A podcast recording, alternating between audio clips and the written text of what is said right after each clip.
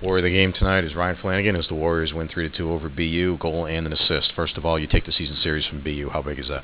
That's pretty exciting. Uh, I took it from BC and BU. You know, it just gives us an advantage going into the playoffs.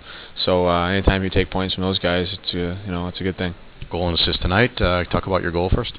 Um, it's just a four-on-four goal, and uh, kind of broke up to the uh, along the boards, and Steph gave me a nice pass, and just kind of quick shot on net, and went high glove, and you know, I'll take it. So Yeah, you've had a couple of goals from that spot this year. yeah, just, just keep working hard, get the puck on net, and just see what happens. So And then picking up the other assist in the other other goal, the first goal of the game, uh, Jeff Faleka did a nice job to get down there and get a stick on it. yeah, yeah, he won the draw clean, picked the puck up, gave it to Carl. Carl made a nice shot, and Jeff had a great tip in front of net. You know, it was a good thing for him. You know, it was a good goal. So he started off uh, well, so it was a good thing.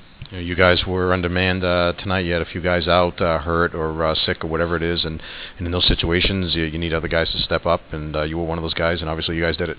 Yeah, it was. Wasn't even just me. Uh, I thought everyone did a great job. Half, uh, half played great tonight. Francois played great tonight. So you know, everyone steps in. We have, I mean, plenty of guys that are great players and that don't play. You know, so it's it's it's good to have those guys step in and play well tonight. So you guys were still right there in the mix for home ice, uh, actually in fifth place, but just a point out of third as it stands. So got to be a good position to be in right now. Yeah, it's a good start. A couple of games back, but you know, it's take some points and they keep some key points this weekend and uh, keep go- keep rolling from there.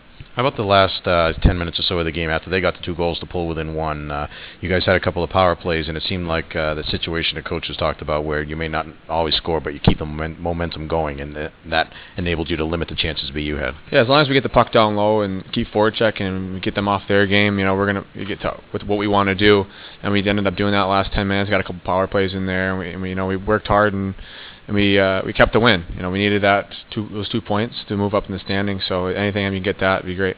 You know, talking about the two goals that you were involved in, the assist and, and the goal that you scored, both four on fours. Uh, you guys spend a lot of time practicing that situation. Oh, we do. Uh, I mean, we practice a lot of situations, but you know, that's one one thing you need to be always focus on because you never know you know when you're going to need it. So you know, it's happened to be two four on four goals, so we'll take it and we'll move on from here. Right, thanks, Ryan Warrior of the game. Congratulations. Thank you very much.